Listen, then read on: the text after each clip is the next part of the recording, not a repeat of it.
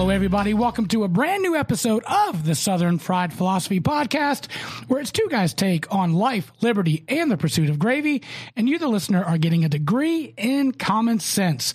We are broadcasting from the Busted Knuckle Studio right here in beautiful downtown historic Concord, North Carolina. I'll be your host, Biggin, and how about you? We've got a great show lined up for you, as always, but before we begin, let me introduce you to the second half of this flaky biscuit. That's right, I am talking about the pride of Anderson, South Carolina, but most of you probably know him best as the Silver Tongue won 2016's Honorable Mention Bourbon of the Year, the inventor of the redneck egg roll. Give it up on old Mike number one, it's Mojo! Ladies and gentlemen, boys and girls, genders of all ages, you're listening to the Southern Fried Philosophy Podcast. You can find us on our website at southernfriedphilosophy.com. Our Facebook page is Southern Fried Philosophy. You can also find us on the Twitters and Instagram at SFP Radio. Our favorite place to connect is obviously when you listen to our episodes. That's how we know we're getting paid. Give you $1. Something like that.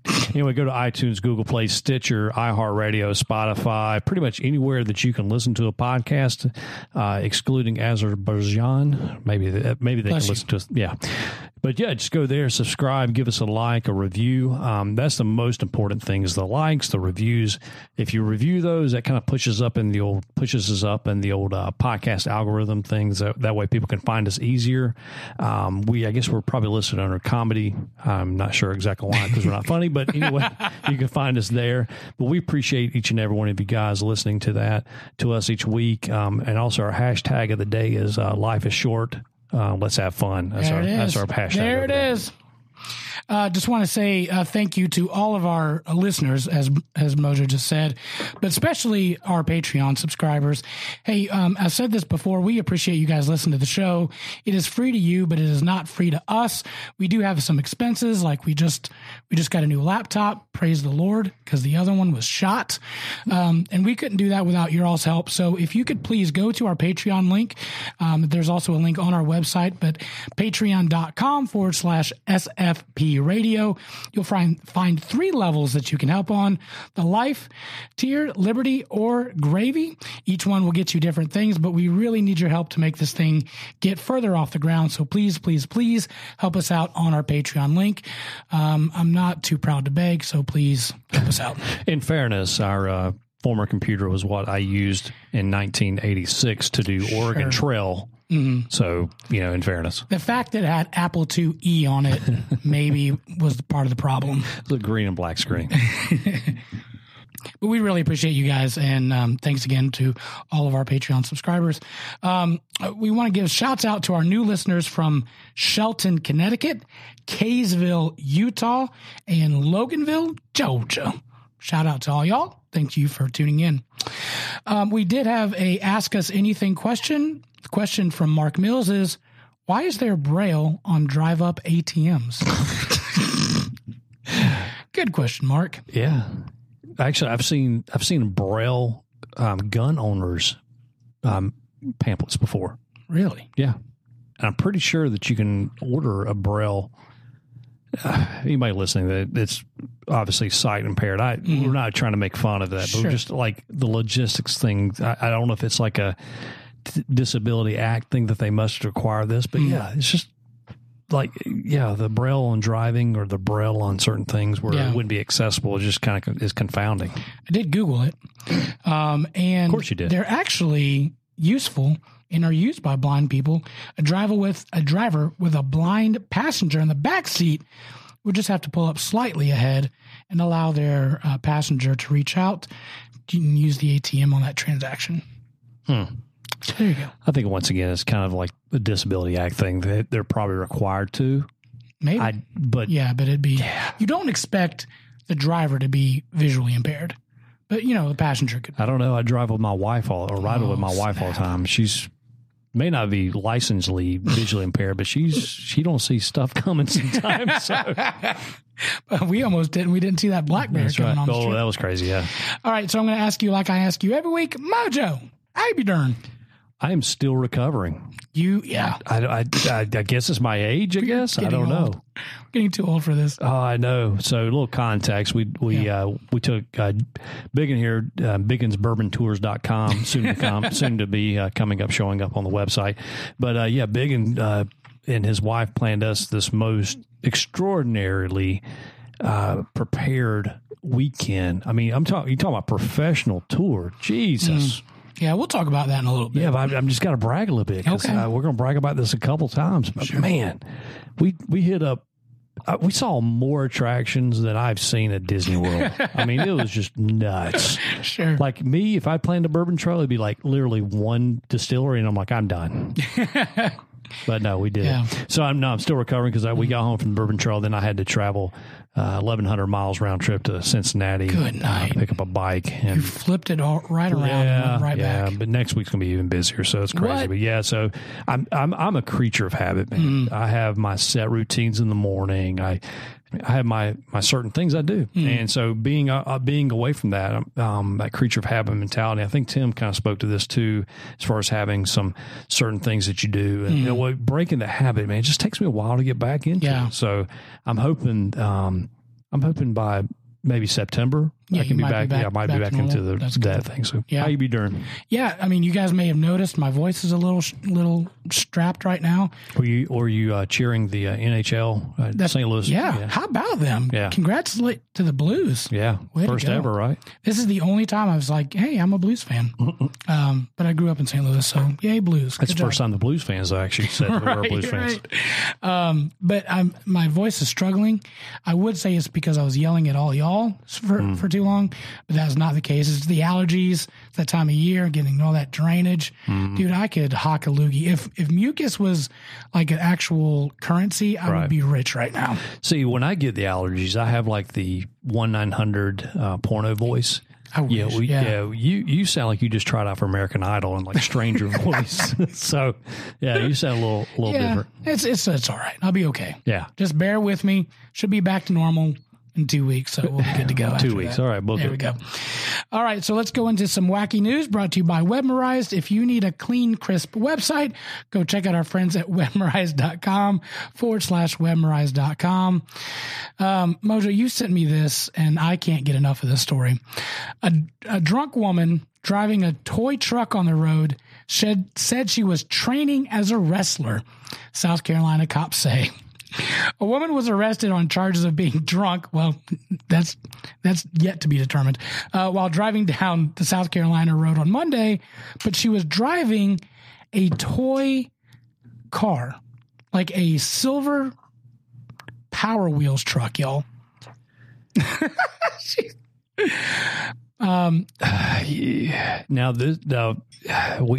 you listen, obviously, to the first few minutes or a few seconds of our podcast, I'm from Anderson, South Carolina. Mm-hmm. So where this happened was in Wahala, South Carolina. Wahala, I couldn't say it. Wahala, so Wahala. Yeah, Wahala. We call it Hogwalla. Oh, okay. Yeah. But anyway, so it's about 45 minutes from my hometown, and this is the country. Oh, this is it. This is behind. This is, you go 30 minutes to BFE, and then you keep going. Oh, wow. I mean, it is, it's out in the country. Yeah, well, Wahala police said she was, quote, impaired behind the wheel of the toy truck. The 25-year-old woman, Megan Danielle Holman, said she was behind the wheel of this motorized truck on, get this, Playground Road. Nice. Nice. It was near her home, the incident report said. But you showed me a picture of her. She's kind of low-key cute. I mean... Yeah. Yeah. I think so. No doubt. Like, she if and we'll have this story on the website, or on our show notes, but she kind of reminds me of... Remember the girl that played on the Netflix show, Son of a Biscuit, House of Cards? Remember, like, the... Which Kate character? Mara. The very first, kind of. She kind of has that Kate Mara look to her. She's kind of cute. She's ginger. Yeah. Anyway, so she stole the truck. She stole it as part of a scavenger hunt, she said. And she wanted to, quote, be a professional wrestler like her father, and this is how to do it. I mean, could you imagine pulling that lady over? Who's her father? The report is unavailable on who Papa is. Hmm. I want to be a wrestler like my father. Woo! Ric Flair. I mean, she was writing that thing probably like it. She was arrested for public intoxication. So she get DUI? Yeah, but this is a little toy. But I'm saying, so she got DUI. Did she get charged for stealing it also? Oh, I don't know. It didn't say that. But this thing, by the way, is this toy. It's like a Mattel Hot or Big Wheel. Yeah, a little rider thing. It's like, you know, like 3 feet long, if that. Like it's tiny, and the cops have got it pulled over like it's an actual car. Yeah. I love that. I wonder if they did a full search of it. No, what would they find in there? No telling. Like some goldfish? You think in the back? Somebody sneaking like knowing Wahala, probably meth.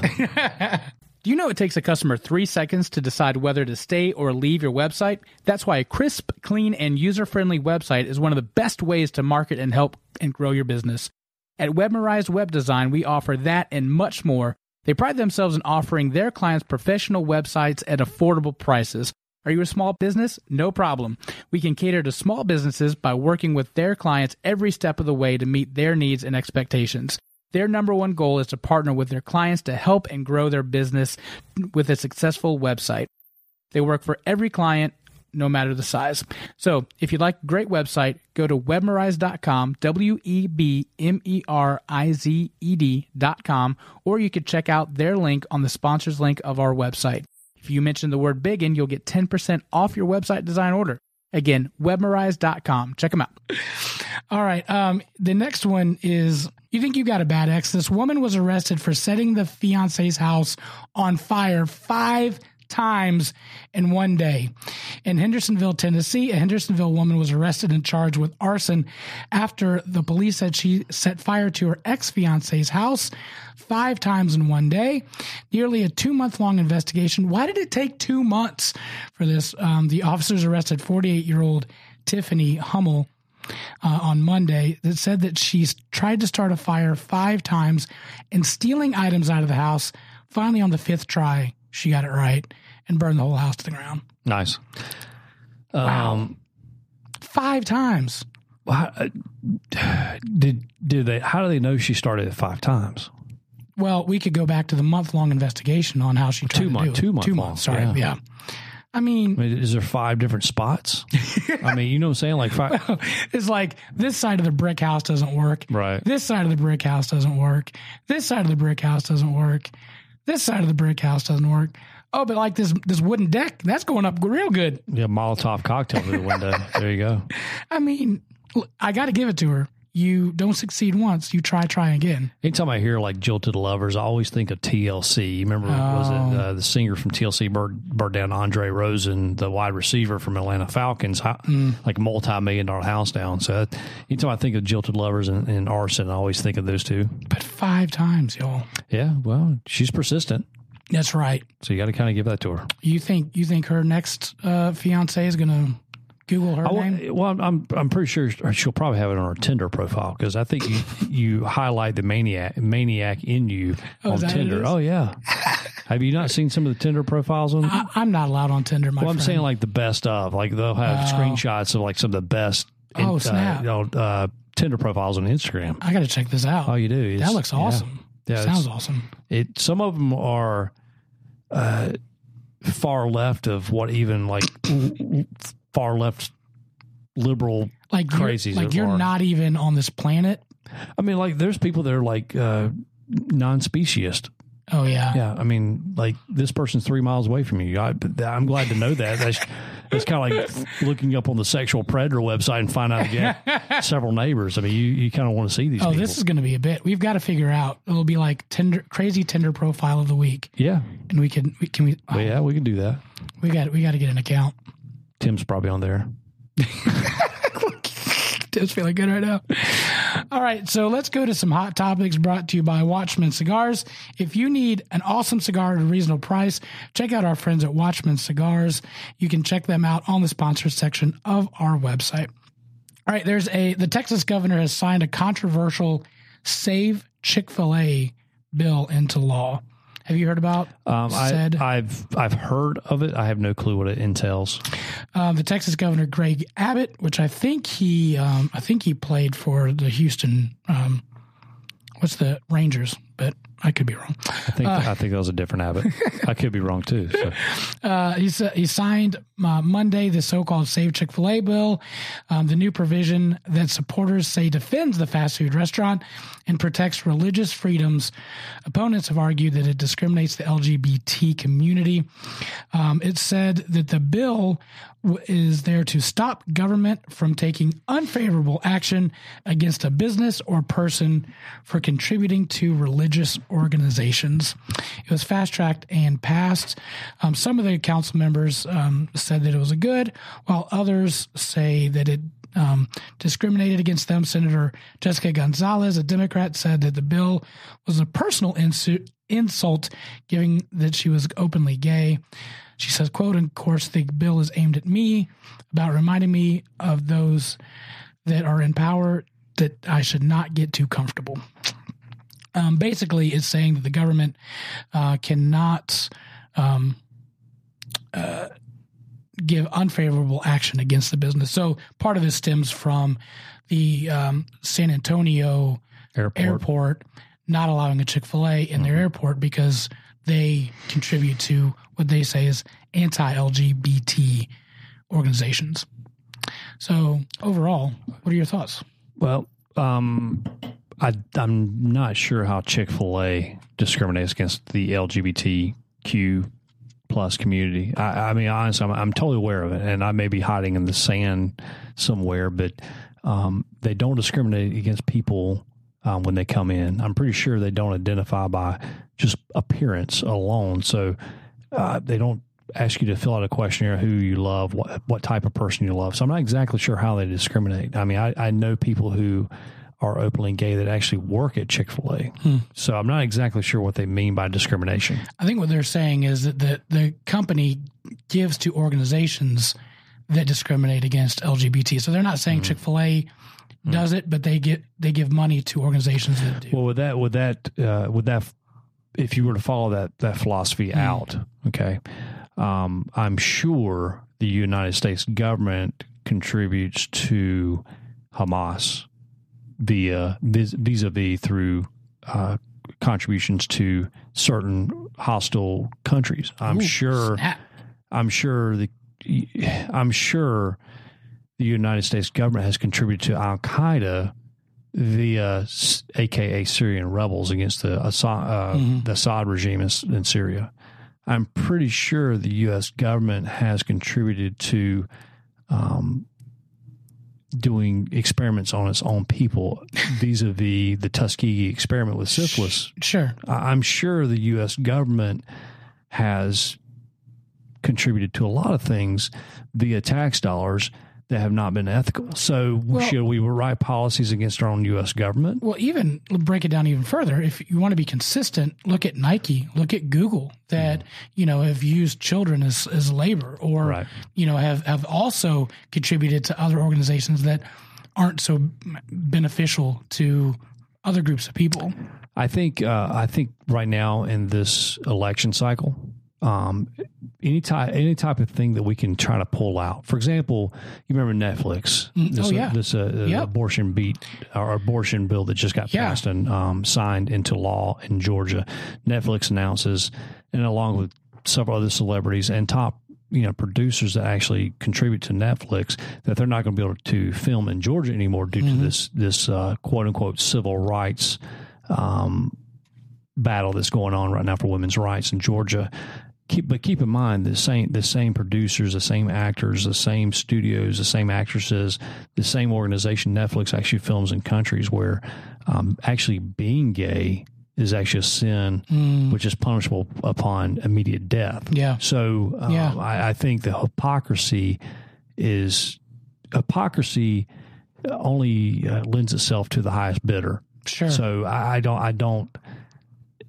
These things are just political fodder for their own following. Sure, I guarantee you follow the money and also the who's up for re-election right now or election. That's just nothing but political fodder for their coffers and money raising. That's it. I mean, do you think this Patricia Gonzalez actually gives two craps about Chick-fil-A? No, she probably eats there. She probably eats the Chick-fil-A sauce and double dips it in Polynesian. I mean, she's a rebel. She doesn't care about this. This is nothing but to false virtue signal for her own people. No, I understand. But if you go back to the law and saying, well, we can't discriminate against a company for giving money to some organization, could that potentially backfire on any organizations that says, well, I'm just going to, I give this money to, and I'm, you know, left field, saying that's the Nazi party and they're my religious organization. I mean, the government has no recourse to say, no, you can't do that. See, it's a slippery slope. It is a slippery slope. Just like, you know, there was a Harry Reid in passed the nuclear option to pass some legislation. Mitch McConnell, who is the slow ginning turtle from Kentucky, stated, "But please don't do this because it will come full circle." Mm-hmm. Well, you know, fast forward 4 years, the policies that that Harry Reid actually passed came to bite them in the ass of the Democrat Party when Mitch McConnell actually exercised the same right to pass certain legislation. Yeah. So I think anytime with laws or a certain things that they try to pass or they try to use, it ultimately just comes back to bite people in the ass. You remember the argument about the Ten Commandments in the school, like, oh, we can't, we want to put the Ten Commandments back. Well, if you put the Ten Commandments back, you're going to have to put everything back.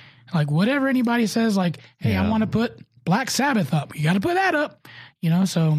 I wouldn't be opposed to Black Sabbath up. So. I'm not talking about the band. Oh. I'm talking about like Black Sabbath, Satan worshipers. Oh, well, you got that too. If you are in the market for a high-quality cigar for a very reasonable price, you must check out Watchman Cigars. Watchman Cigars is a family-owned business that puts the customer first with the best customer service in the business. Watchman Cigars offers the Habano for a full, spicy flavor, the Connecticut for a mild, easy-to-smoke option, and the Maduro for a strong, powerful experience. They even do specialty blends and partner with you to provide a custom exclusive line just for you. Watchman Cigars has all your cigar needs. Follow them on Facebook and Instagram at Watchman Cigars 1991 or email Leon directly at watchman_cigars@yahoo.com. That's watchman_cigars@yahoo.com. Or check out the sponsors section of our website. On a more lighter note, Joe Biden promises that he's going to cure cancer if elected. Oh, that's awesome. About time. Hours after being called a dummy by President Trump. In a speaking engagement in Iowa, he said that his son, Bo, died from brain cancer back in 2015. He's saying that he's going to do the most important thing that can change America. We're going to cure cancer. Well, the cool thing is, I think he's got this going for him. Al Gore created the internet. Right. And then Joe Biden's going to cure cancer. I mean, hey, if you're going to say something. Yeah, you might as well try to hit for the, out of the park there. So in retaliation, Trump says he is going to assemble the Avengers. Take that, Joe. He's going to find all the Infinity Stones. Trump is on a quest for all Infinity Stones. Breaking news. All right, so that is our hot topics for today. We're going to take a break, and when we come back, we've got 4 of the 6 guys that went on this Bourbon Trail trip. We want to do an awesome recap and kind of let you know what we found out. All that and more on this episode of the Southern Fried Philosophy Podcast.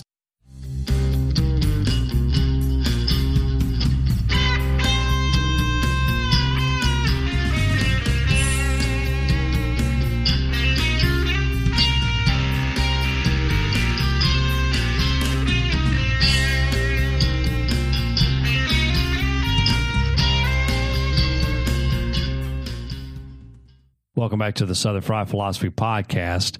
So just to kind of give you some context here, this past weekend, we went to the Kentucky Bourbon Trail. And I know we mentioned this earlier in the show, but so we went to the Kentucky Bourbon Trail. We visited, how many distilleries now? 6? 7. 7. Ooh, I lost track. We technically went to 8, but we didn't go on the tour of one of them. So. Okay.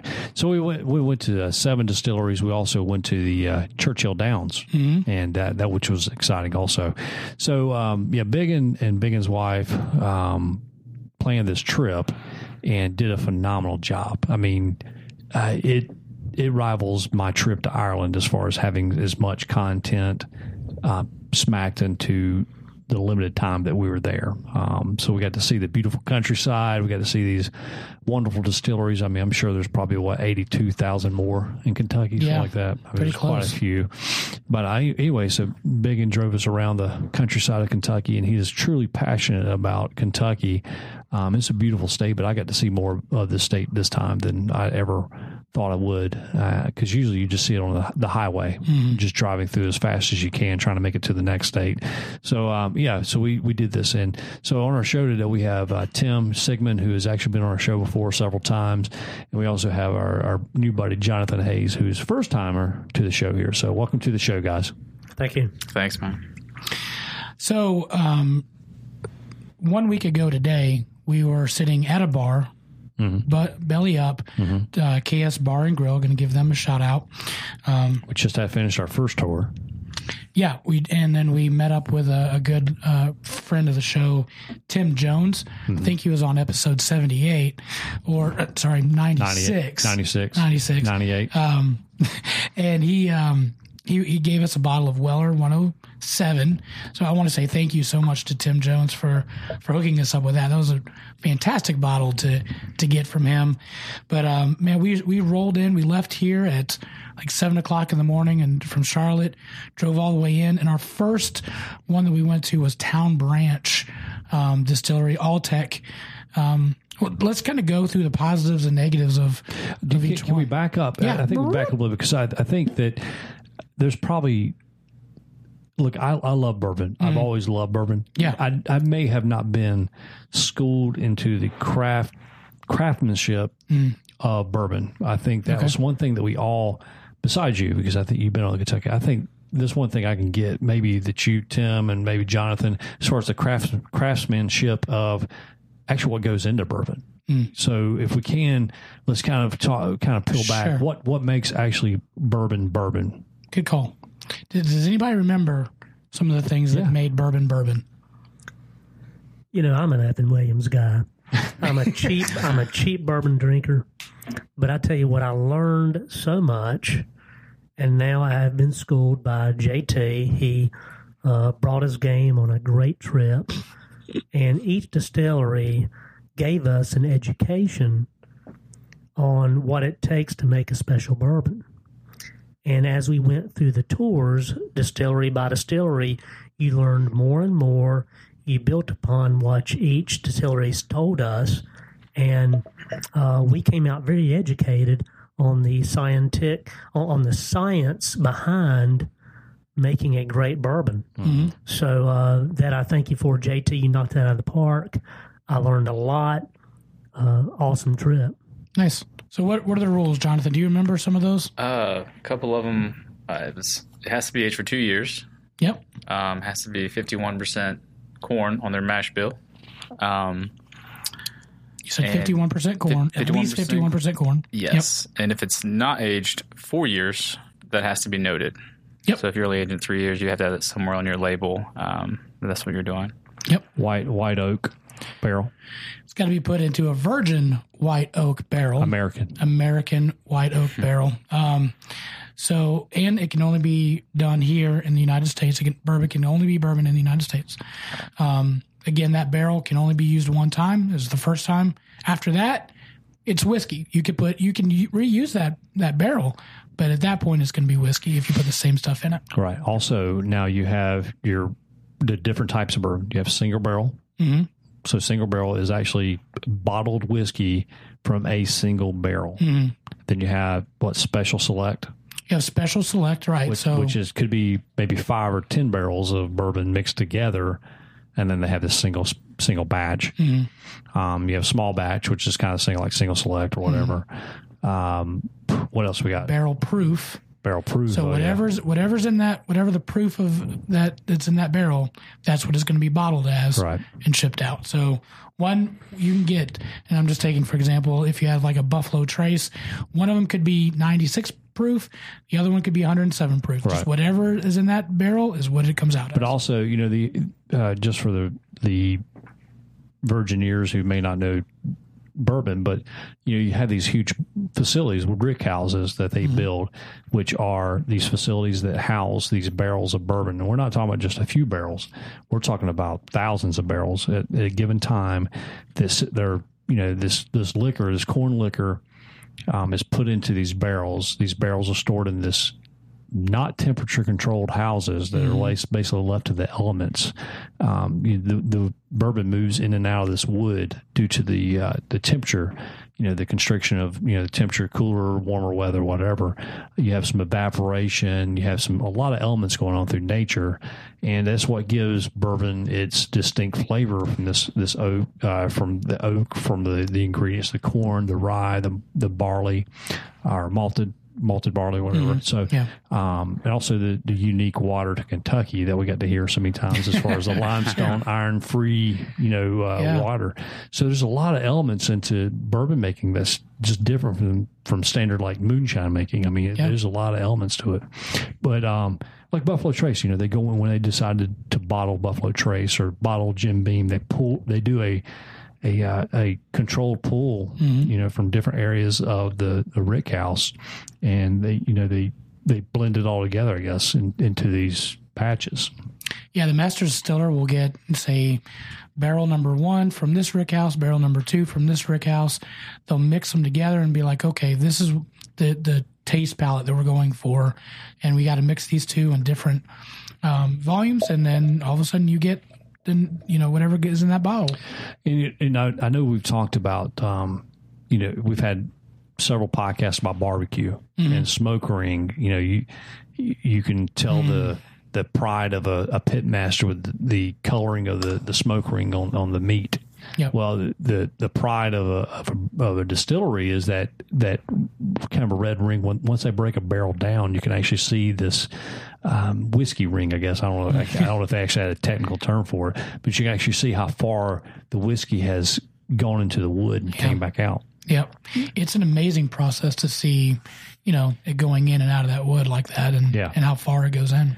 Yeah. Look, I'm telling you right now. I mean, I thought I knew about bourbon, but I learned a hell of a lot more on this trip. So, one thing that I really liked was, because we saw so many distilleries, it seemed like as the second and third ones, they mentioned a lot of the same things, and of course they had their own twist on what made them unique.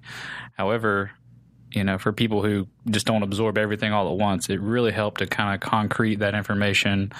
So by the time we went to the, fourth or fifth or sixth, I felt, as they were saying, I was like, oh, I already know. But in hindsight, it was great to really, I feel like I truly know, about the bourbon world, I guess. And it really is that kind of, there's a lot of work that goes into it. Yeah. Yeah. And the term angels share. Oh, yeah. JT, you want to talk about the angel share term? Yeah. So they said that they'll fill up about 53-gallon barrel, and the angel share is what evaporates out of it. So that's what is given away to the angel share. And I think Jim Beam said that out of 53 gallons, now they're getting somewhere around 23, because it's been so hot in Kentucky that at the end of the day, when they're done with their aging, they're only getting 23. It's 4% for the first year, and I think it's more after that. So, and also just an interesting tidbit, that angel share actually contributes to a thing called whiskey fungus. Careful. So if you actually go to these distilleries, and it's not like toe fungus, but if you go to distillery, I'm thinking about whiskey, something else. Yeah, like that. Yeah, maybe not. But anyway, you go to these distilleries, and the first thing we notice when you pull up is that these buildings have a distinct, they could be gray, but they have kind of like black, just tinge or whatever onto them. And we kind of came to find out after probably third distillery, when someone asked a question what that was. It's actually a natural occurring fungus that actually will mesh up to the buildings and everything around it, stop signs, cars, trees, basically due to this angel share that's being evaporated. Yeah. This fungus just loves it and just gravitates towards it. So yeah, the sugars and everything and the alcohol that's being evaporated sticks to these trees, and then the whiskey fungus. Interesting thing I didn't know. I always wondered how they made this Devil's Cut Jim Beam. So we got to kind of find that out. Jim Beam actually has found a process to pull the remaining couple gallons, I guess. I think they said 2 to 3 gallons per barrel. 2 to 3 gallons of whiskey or bourbon that's actually trapped inside the barrel into the porous parts of the wood, that they've developed this process now where they can extract it, and then they'll add that back into some extra Jim Beam, and then they bottle this Devil's Cut. So I thought that was kind of interesting that they have figured out a process. And also just kind of note anyone any of our overseas listeners in Ireland or Scotland or England, these barrels from American companies actually now go to Scotland, Ireland to be used for Irish whiskey or Scotch. Mm-hmm. I thought that was pretty kind of cool, and also to the Caribbean too for rum. Yeah. So these barrels are being used multiple ways. So and I can add that after going on JT's trip, the biggest bourbon tour, JT'sBourbonTours.com, is that believe it or not, I was in an ABC store today. That's a shocker. I know, it's a shocker on a Thursday afternoon. It wasn't Sissy's, was it? It was not. It was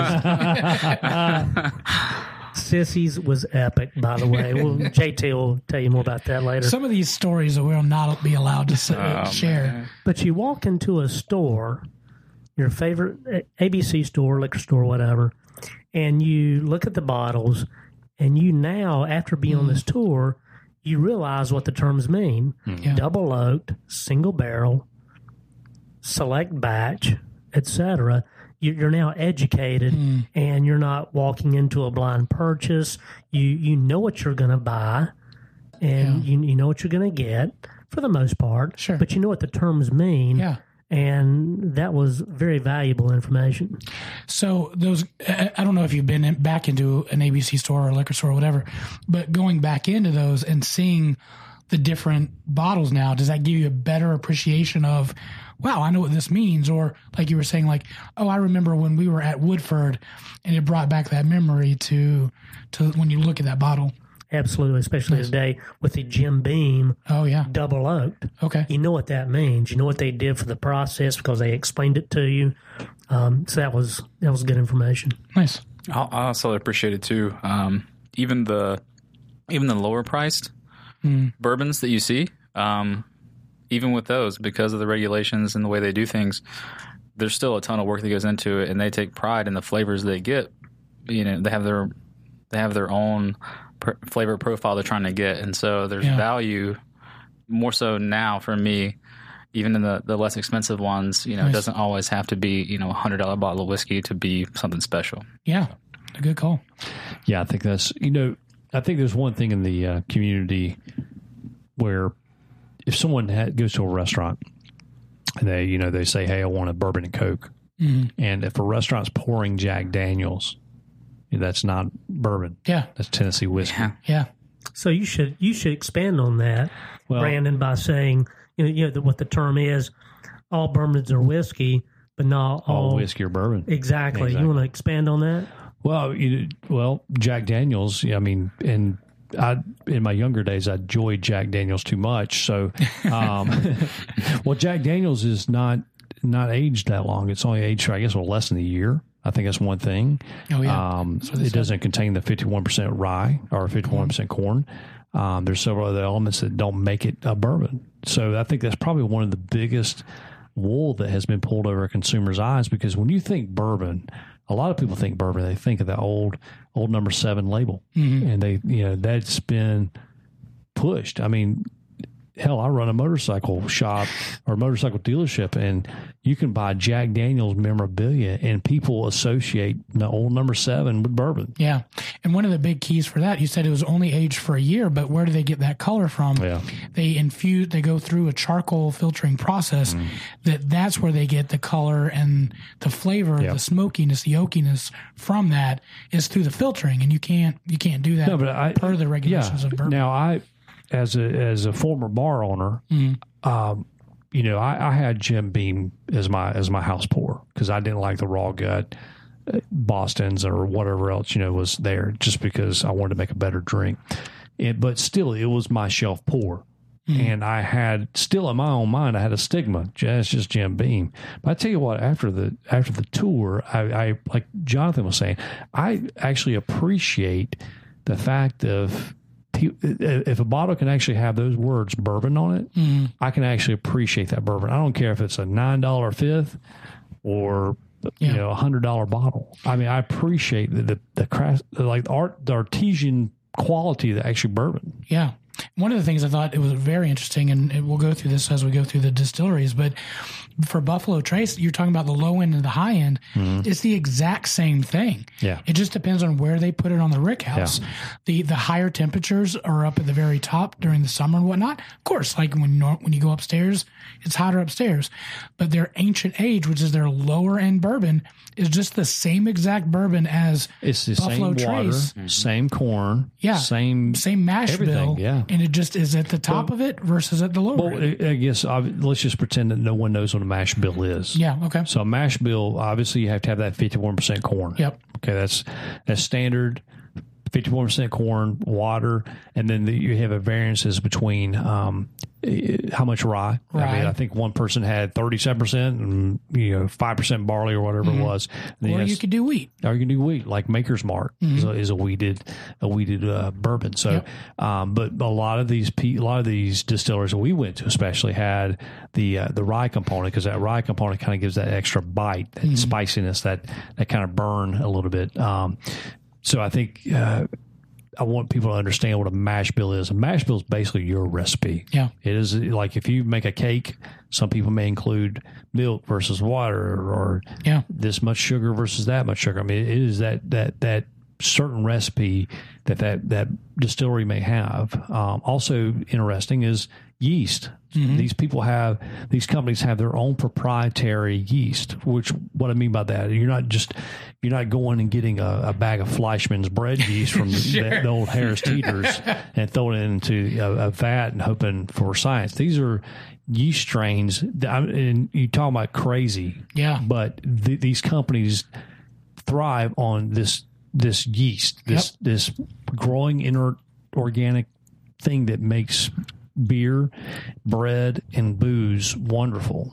So these companies will take their strain that they've developed. They will house it inside the facility, but they also have it in other places. And some of the bigger distilleries would not have it just in their distillery and maybe one location offsite. They would have it in several locations across the world, just because if an alien invasion happened, that we'd still have the yeast strain housed for when we rebuild. I mean, honestly, I hate to kind of blow it out of proportion, but that's really what their logistics are. I think it was Four Roses that has theirs in California, and whenever they need some, they say, "Hey, send us a batch," and it's the size of a pencil head, and they send it to them, and they grow it out of that. So I think that was small. It was Four Roses, and that pencil head will eventually be the yeast that's eating out a 40,000 gallon. That's what's amazing. Yeah, that was what I was going to. Yeah, they start out with, they said, a few scrapes of this yeast, and it goes into like a 12-inch tall, almost like a science room. Yeah, like a flask. Yeah, and then that grows over a couple, like a day or two, and then before you know it, it's in these huge vats. Well, like Wild Turkey. Wild Turkey makes, 20,000 gallons of this yeast composite crap, to go into their batches. I think that's pretty amazing. Yeah. It's incredible. That's science is great, but nature's pretty damn awesome, too, if you look at it. Sure. So, anyway, I guess maybe we can break it down to these distilleries now, because that's what we're trying to talk about. No, that's fine. It's great information. And again, it's just a craft. It's the process. Some of the things that they didn't even go through is, and there's a movie called Neat, The Story of Bourbon, which is fantastic. And they even go to the point of, you look at some of these oak trees that are 100 years old that they cut down and use to make the staves.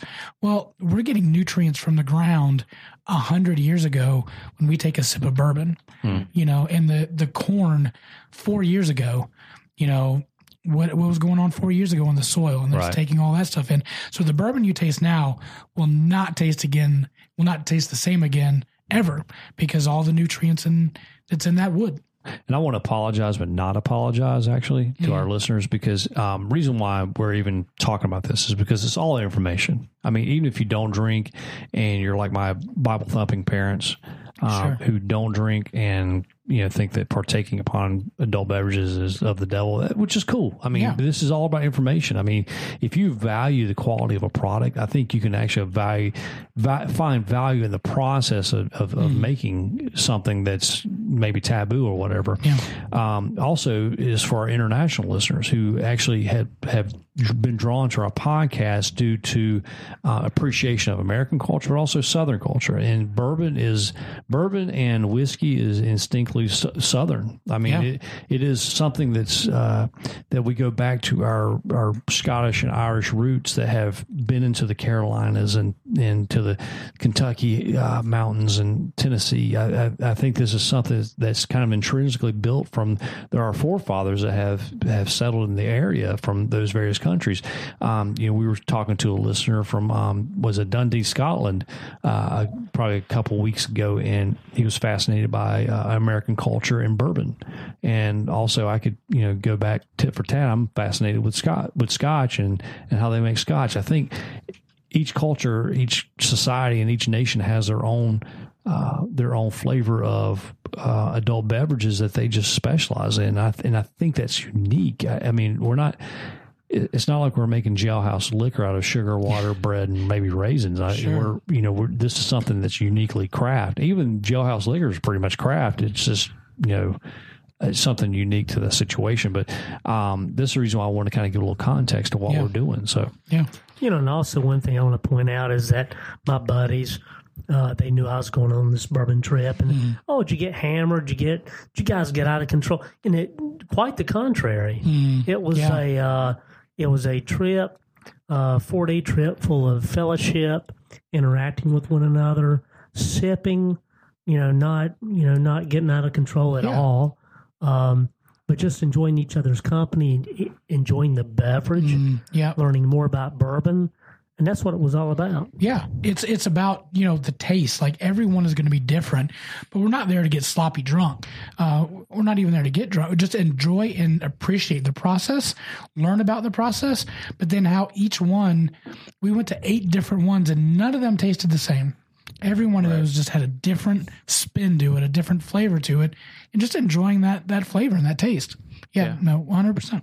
I was actually really, for a 4-day trip, I was really happy about the fact that on all the tastings, it's a very small amount that you're actually consuming.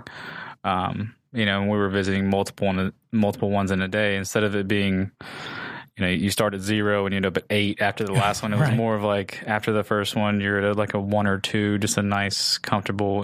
I can't even describe how many times we were just laughing.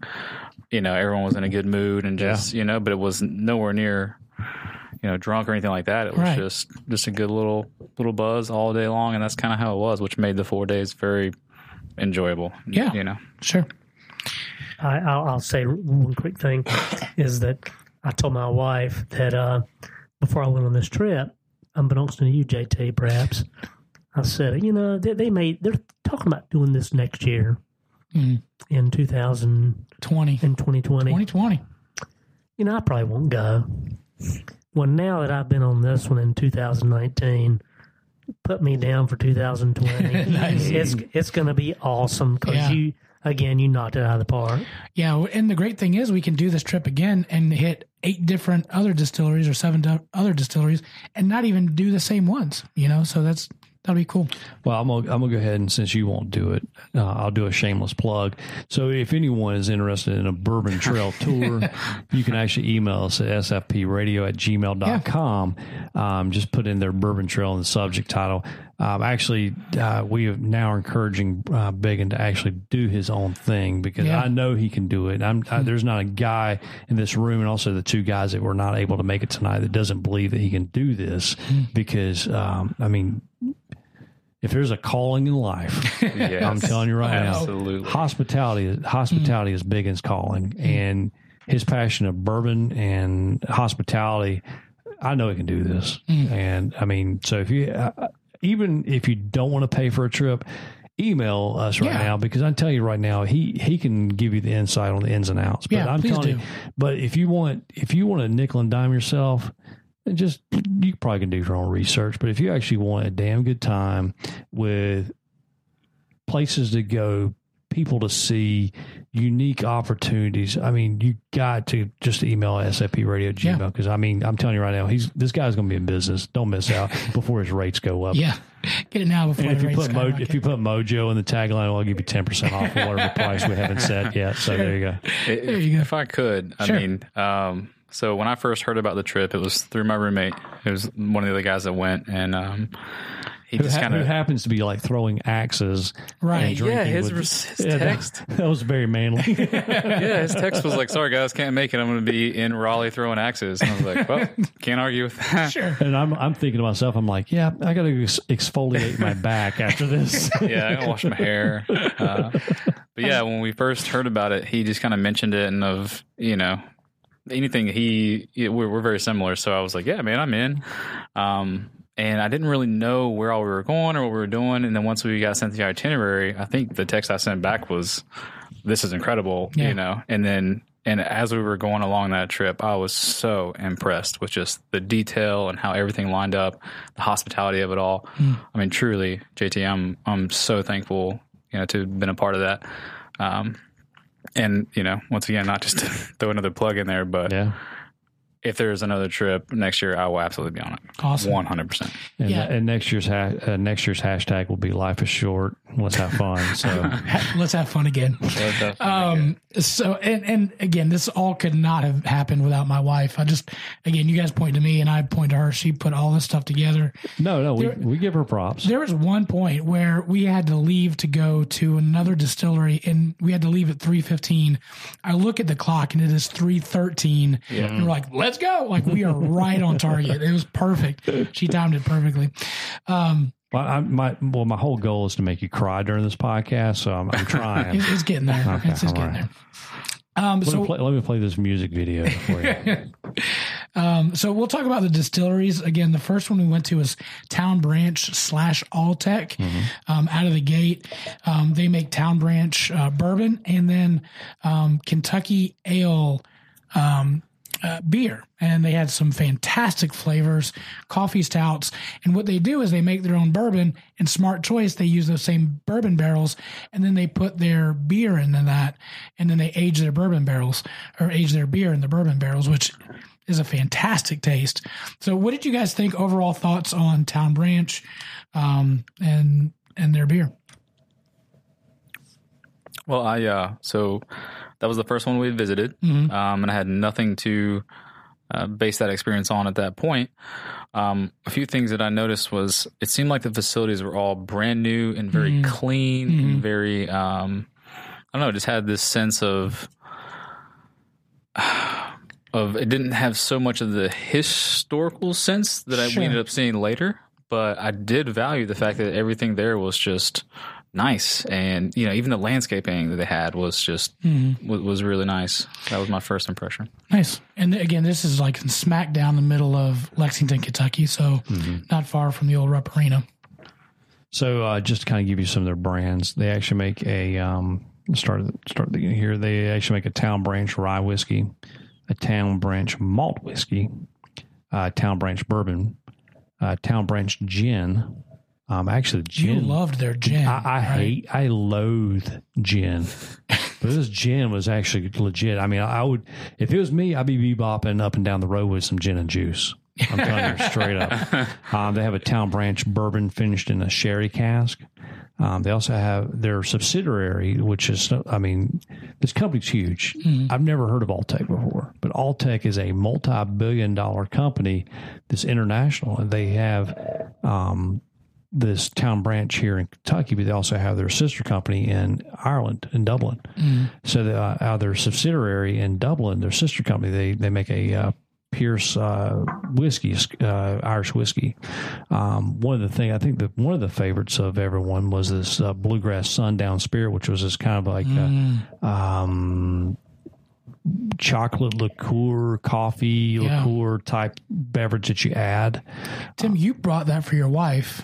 I did. And what you do, you You pour it in a shot glass. You add some hot water, mm-hmm. and then you pour heavy cream over it. Mm-hmm. And it's supposed to make a delicious dessert mm-hmm. drink. And I brought that for my bride, and so we're looking forward to having that. We haven't cracked it open yet. We tried it there at the distillery, and it was awesome, so I highly recommend that. Nice. Also, they make a Kentucky vanilla barrel cream ale. They make, surprisingly, was actually good. Their tequila barrel wheat. That was good. They make a Kolsch, which is kind of a lighter beer. It's a great summertime beer. They make an Irish red ale. They make an IPA, which is an Indian pale ale. They make a coffee barrel cream ale, which is actually really good. Mm-hmm. The coffee barrel stout, which is probably my favorite.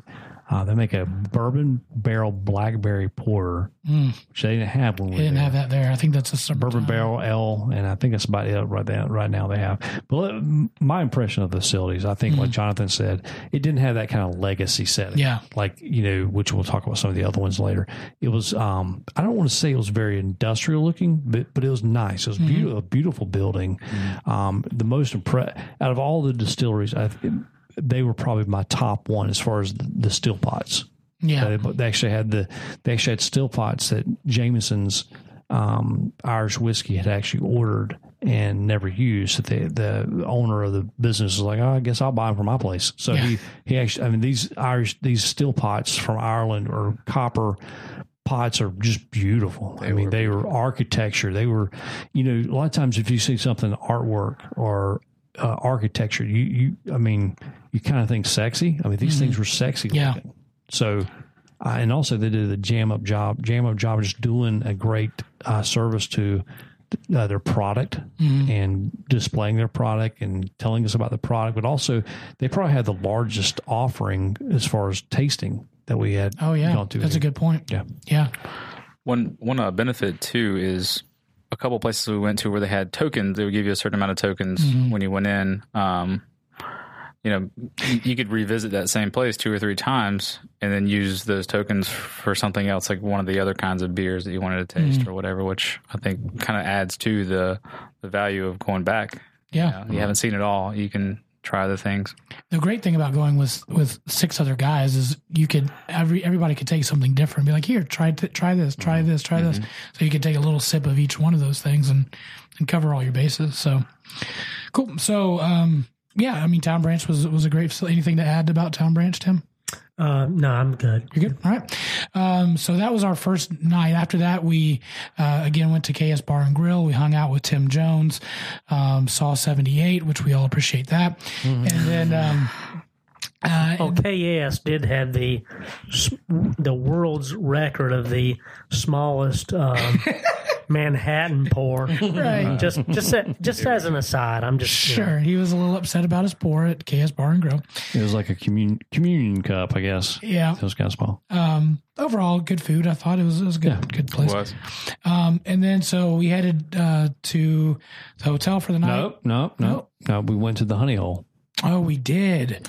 What was the name? Well, no, we're not going to say that. It was that. Wine and something. Let's not say it because then somebody's going to steal it. It was called Fresh Market. Yeah, Fresh Market, Whole Foods, something like that. Yeah, I think it's Whole Foods. It was Amazon Prime. But Tim did an awesome job. We wanted to go find, some harder to find bourbons. He hooked us up, said, hey, these guys are coming. Don't close the store. We were able to get in, get some really good stuff, and then head out. A very unique store. It's something that, I would expect them to be like, the bigger, metropolitan areas where you have like the craft cheeses and the cured meats, extra age. But I did not expect that big ass bourbon selection because that's foreign to us in North Carolina. Sure, yeah, you know the story. Liquor and booze is so regulated in the state. You cannot imagine going to a corner store and seeing booze. Yeah. But they not only did they have booze, they had the best of the best. Yeah. They had some good stuff, no doubt. All right. So then the next morning we got up and then headed out. The first stop we made was Kentucky Nose. I want to give Tony a shout out. He makes bourbon barrel coffee, also makes things out of Buffalo Trace bourbon barrels. We enjoyed his coffee. It was good stuff. Any thoughts on Tony? the coffee there was amazing. He actually gave you the opportunity to nose each coffee, taking the vibe, as far as each coffee. It was very interesting. It was definitely good. Enjoyed it. Sure. I learned more about grinders than I ever thought I would, and that's not the app. I'm glad you specify there. Sure. So. Yeah. His passion for coffee and everything that went into it and how you grind it, and of course, was really, it was almost inspiring. You know, to see someone with that kind of passion over something that seems simple on the surface, but after you listen to him for, I don't know, 15 minutes, it was amazing to realize how much depth there is and how much depth that he has enveloped himself in, which was really cool. I don't know if it was the coffee or his speech, but I kind of wanted a Kool-Aid man through the brick wall and be like, oh, yeah, I can do anything. He was very, very inspirational. Anything? Yeah, I will. Selfishly, I think you need to look at Tony. He took coffee beans.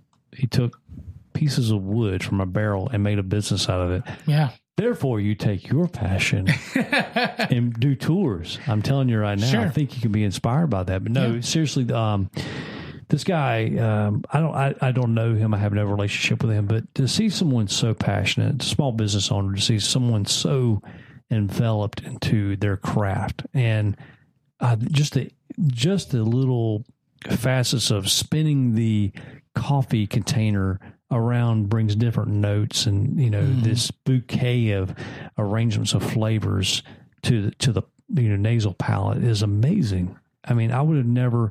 I've been around food all my life, but I've been around culinary and hospitality, or culinary and the aromas and things like that for over 20 years. But there was things I did not realize that, the olfactory senses of your nasal passages, you can pick up by just doing certain things. And, just the uniqueness of how you take a simple coffee bean, which is not simple, just in the growing of that coffee bean and selection of that, it's just artistry there, but just the way you can blend flavors with this simple coffee bean, grind it up in this, $42 million grinder that NASA made and make a different cup of coffee than you would at your local corner Circle K gas station. Yeah. I think it's amazing. He also, and once again, this might be plug number 4 about JT's genius in trip planning, but... Biggin's Bourbon Trail. Biggin's Bourbon Trail. He was the first one who sort of initiated us into, when you are smelling something, you open your mouth a little bit. And when you do that and breathe in that way, you can actually taste what you're smelling. And then that information alone helped me quite a bit through the rest of the distilleries. I was able to really bring out some of the flavors just from smelling with my mouth slightly open, which is one of the things he was which brings out our second hashtag, which is hashtag Kentucky Chew. Yeah, sure. Which I'm going to make sure Ashton knows that he's got to text me on that one. So yeah. And just for our listeners, the Kentucky Chew is where you breathe in, like when you have just some bourbon in your mouth, you breathe in a little bit, and then you chew it, which is an odd with the booze in your mouth, right? Which is an odd thing. Like, why would you chew a liquid? But it really kind of brings out it brings out the notes. You're allowing the booze to be oxygenated. And also swirls around your palate. Yep. So, your tongue has different sections of your tongue where it has different senses of flavor. And what you're doing is you're opening up your whole palate to explore all the different flavors. Like, and the cool thing about bourbon, or anything really, I mean, but bourbon, when you're tasting this, something that I may taste certain notes versus someone else, you may have a totally different experience with it. And that's the reason why that different varieties may be different. Your different bag or cup of tea. Yeah. So, and we'll have a link. And at the beginning of even Southern Fried Philosophy, we linked out to Kentucky Nose. So if you want to buy any of his stuff, please go out there and take a look. And he also makes amazing things out of barrel heads too. So seats and Lazy Susans, all kinds of things. Yeah. You have one of his chandeliers, don't you? Yeah, in our dining room, our dining room light is made from the rings of a bourbon barrel that he made. So it was good stuff. Lord of the Rings. Yeah. So let's keep going. I think the most impressive thing was just his passion. Oh yeah, dude's passionate, no doubt about it. No kind of like you. Yeah. Like JT is with his bourbon. SFPRadio@gmail.com. Just put in Bourbon Trail. The next one we're going to go to is Buffalo Trace. I mean, it is a heavy hitter in the bourbon world. Probably the number one bourbon distillery, I would say, in the world. They knock out things like Buffalo Trace, Eagle Rare, Pappy Van Winkle, Blanton's, mm-hmm. A Weller. I mean, bourbon cream. The bourbon cream there, fantastic. These E.H. Taylor. I mean, they knock out some of the world's most sought after bourbons all over the planet. Initial thoughts of Buffalo Trace. Go ahead. Well, the setting kind of reminded me of Dublin, Ireland. The architecture, the H facility. I mean, that was in stark contrast to Alltech, or Kentucky. Industrial from Alltech, the exact opposite from Buffalo Trace. Well, I guess you say modern / industrial to legacy, mass craftsmanship, if I can say that, if that's the correct term, because they're a big time operation. Yeah, I mean, but you can tell the craftsmanship in it. So, yeah, the craftsmanship was definitely there. More of a manufacturing type atmosphere, but old school. Yeah, I can see where Brandon is talking about the Ireland old school aspect. The barrel houses were tall, right in your face. Mm-hmm. You walked in and you looked up for several hundred feet, and you saw nothing but a dark room full of barrels that were sitting there just waiting to be aged in the maturing process. Yeah, definitely an old school distillery that took you back in time. Yeah, yeah, I agree that was the second one we saw after the first one, which was totally different. It had it was like very new school-esque versus this place has been here forever. And after we got out of there, I thought, like, it seemed like they were showing us everything. You kind of like looking under her skirt a little bit. Right, and sure. The thing is, I liked what I saw. I mean, it was just real.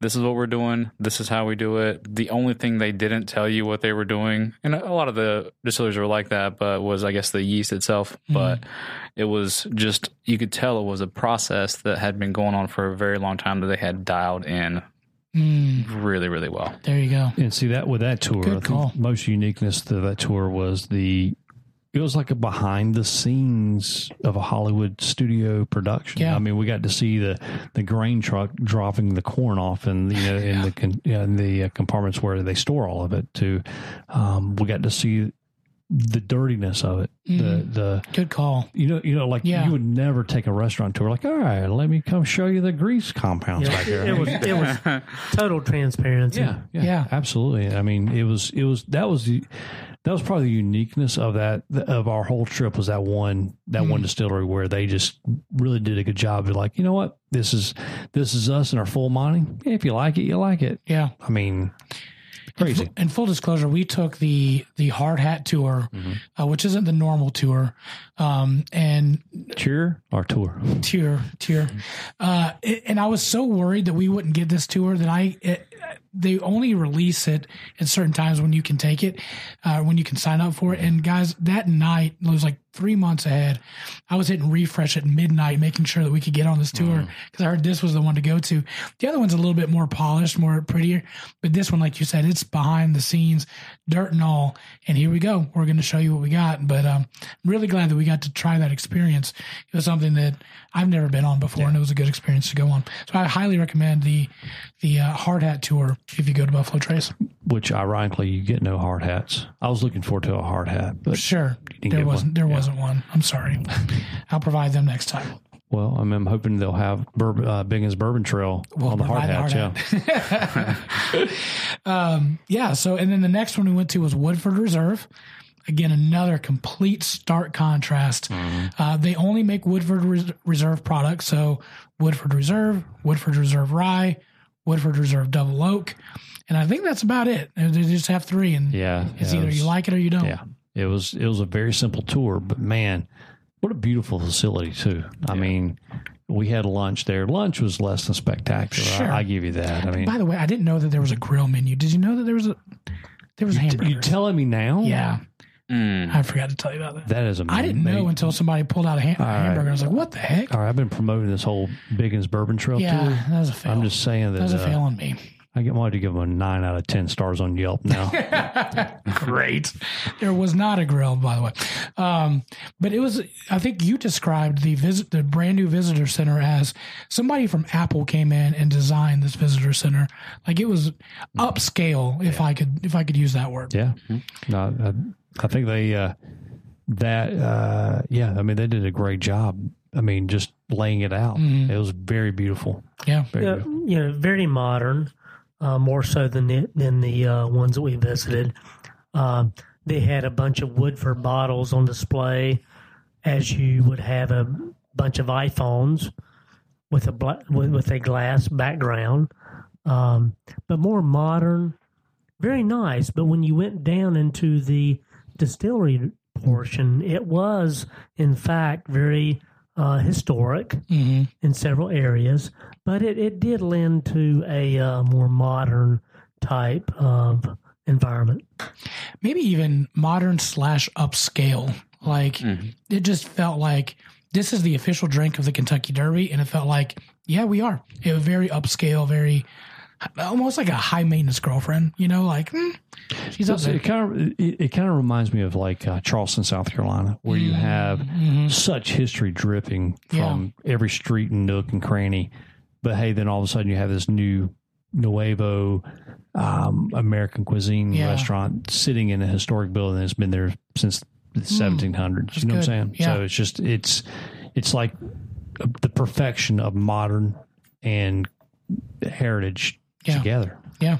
But from what I recall, we had a great hostess and tour guide. She did a great job. She did a good job. She thoroughly enjoyed her tour. I mean, she had the spiel down pat. She was invested in her spiel. She was invested in her product that she was representing. I would love to have seen more there, but I really don't think they had much more to show. Yeah. That was pretty much it. But just, you know, the fermenters there. I mean, that was probably unique. I mean, all these places have their own unique fermenters, but you know, a lot of these fermenters who have or these distilleries that have a legacy or historical value, like Woodford or Makers or whatever, their fermenters are made out of these cypress wood pots, and cypress wood is now an endangered species of trees here in America. So no one can ever harvest anything. So if you can find an intact fermenter pot, I mean, in a distillery, then you're that's money. Sure. And that's what these places had. You know, Woodford had was one of these several of these cypress fermenter pots. Yeah. Yeah, I enjoyed Woodford very much. And before we went, actually, one of my favorite whiskeys or bourbons at that point was Woodford. Based on, and Ashton and I have been trying different things. Ashton, my roommate, also living with us, but that's the axe throwing guy. The axe thrower, yeah. But yeah, I agree thoroughly. When we got there, I almost felt underdressed a little bit. You could tell the people that were there knew that this was, you know, the welcome center or the place where you ate was a country club. It was, yeah. And you could tell that everyone there was just sort of right. You know, do like more than I did. It's kind of like you're tired tonight. You're dressed like you're about to go golf. I mean, this is a college. So absolutely. But then I was impressed when we went around to where they were actually making the bourbon. They had a lot of old school, like the Cypress mash tanks, and of course our tour guide was great. But they distilled 3 times, and that is one thing that's a key is, you know, some places they only distill 2 times, and the argument I guess is If you distill three times, maybe you're losing some of the character. Mm-hmm. Whereas the other argument is if you only distill twice, then you keep more of the character, but it's a little more, maybe a little more rough to drink. Clean. Yeah. Yeah. Cleaner with the three. And what he means by character of that is just the characteristics of the grain that was being used. Yeah. That's just one of the arguments. No, it's great. Yeah. I really enjoyed Woodford. I thought they did a great job. One thing too that I want to bring out, one thing that I learned about Buffalo Trace, going back to that, is Buffalo Trace. They don't use real buffaloes. No. You're right. There's no buffaloes harmed in the making of this bourbon. But Buffalo Trace is like a $28 bottle of bourbon, and Eagle Rare is a $34 bottle of bourbon. And the difference between those two is 2 years of aging and 25 feet higher on the Rick House. Crazy, yeah. And they have two completely different taste palettes. Right now we're enjoying a bottle of Buffalo Trace, but the Eagle Rare, more sought after, but it's only 25 feet higher in the Rick House. It blows my mind, just the difference. And at Woodford or wherever you put those barrels is going to be a completely different taste. But that's the amazing thing about bourbon. Yeah. I mean, just placement and climate. Yep. That's basically it. Yep. I mean, it's all the same ingredients in every barrel. And I think it's what you're talking about. Each one of these distilleries, with the exception of Four Roses, they use the same booze, same barrel. Mm-hmm. It's just different placement in the Rick House. Yeah. All right. So after that one, you guys were able to take the Wild Turkey tour. I had to go pick up thing for my CPAP, so I had to run into Lexington and come back because I forgot it. But tell us about the Wild Turkey tour. That was the least impressive, but I think as far as Wild Turkey goes, we always assume that's a low end type pour, but it's not. The facilities were nice. They had a huge amount of barrel houses, which we drove out to, which gave the that dark, on the siding as far as the angel shader, the whiskey fungus, the whiskey fungus. But I think out of all the distilleries we went to, the Wild Turkey was probably the least desirable, but still a great tour nonetheless. Yeah, cool. My whole burden was the tour guy kept saying "tour." That was no, but not to try to knock Wild Turkey. Like Wild Turkey actually makes some pretty good products. The Wild Turkey, just their base Wild Turkey, is actually a decent bourbon. The Wild Turkey Rare is probably one of my favorites. The 101 is a great product. Nothing like super spectacular, but once again, it goes to the one thing I have to say for most of these distilleries is the father-son, son-in-law connections, the family legacy. Yeah. This is their family legacy. It's involved in a recipe that goes in a barrel. And that's kind of amazing in my opinion.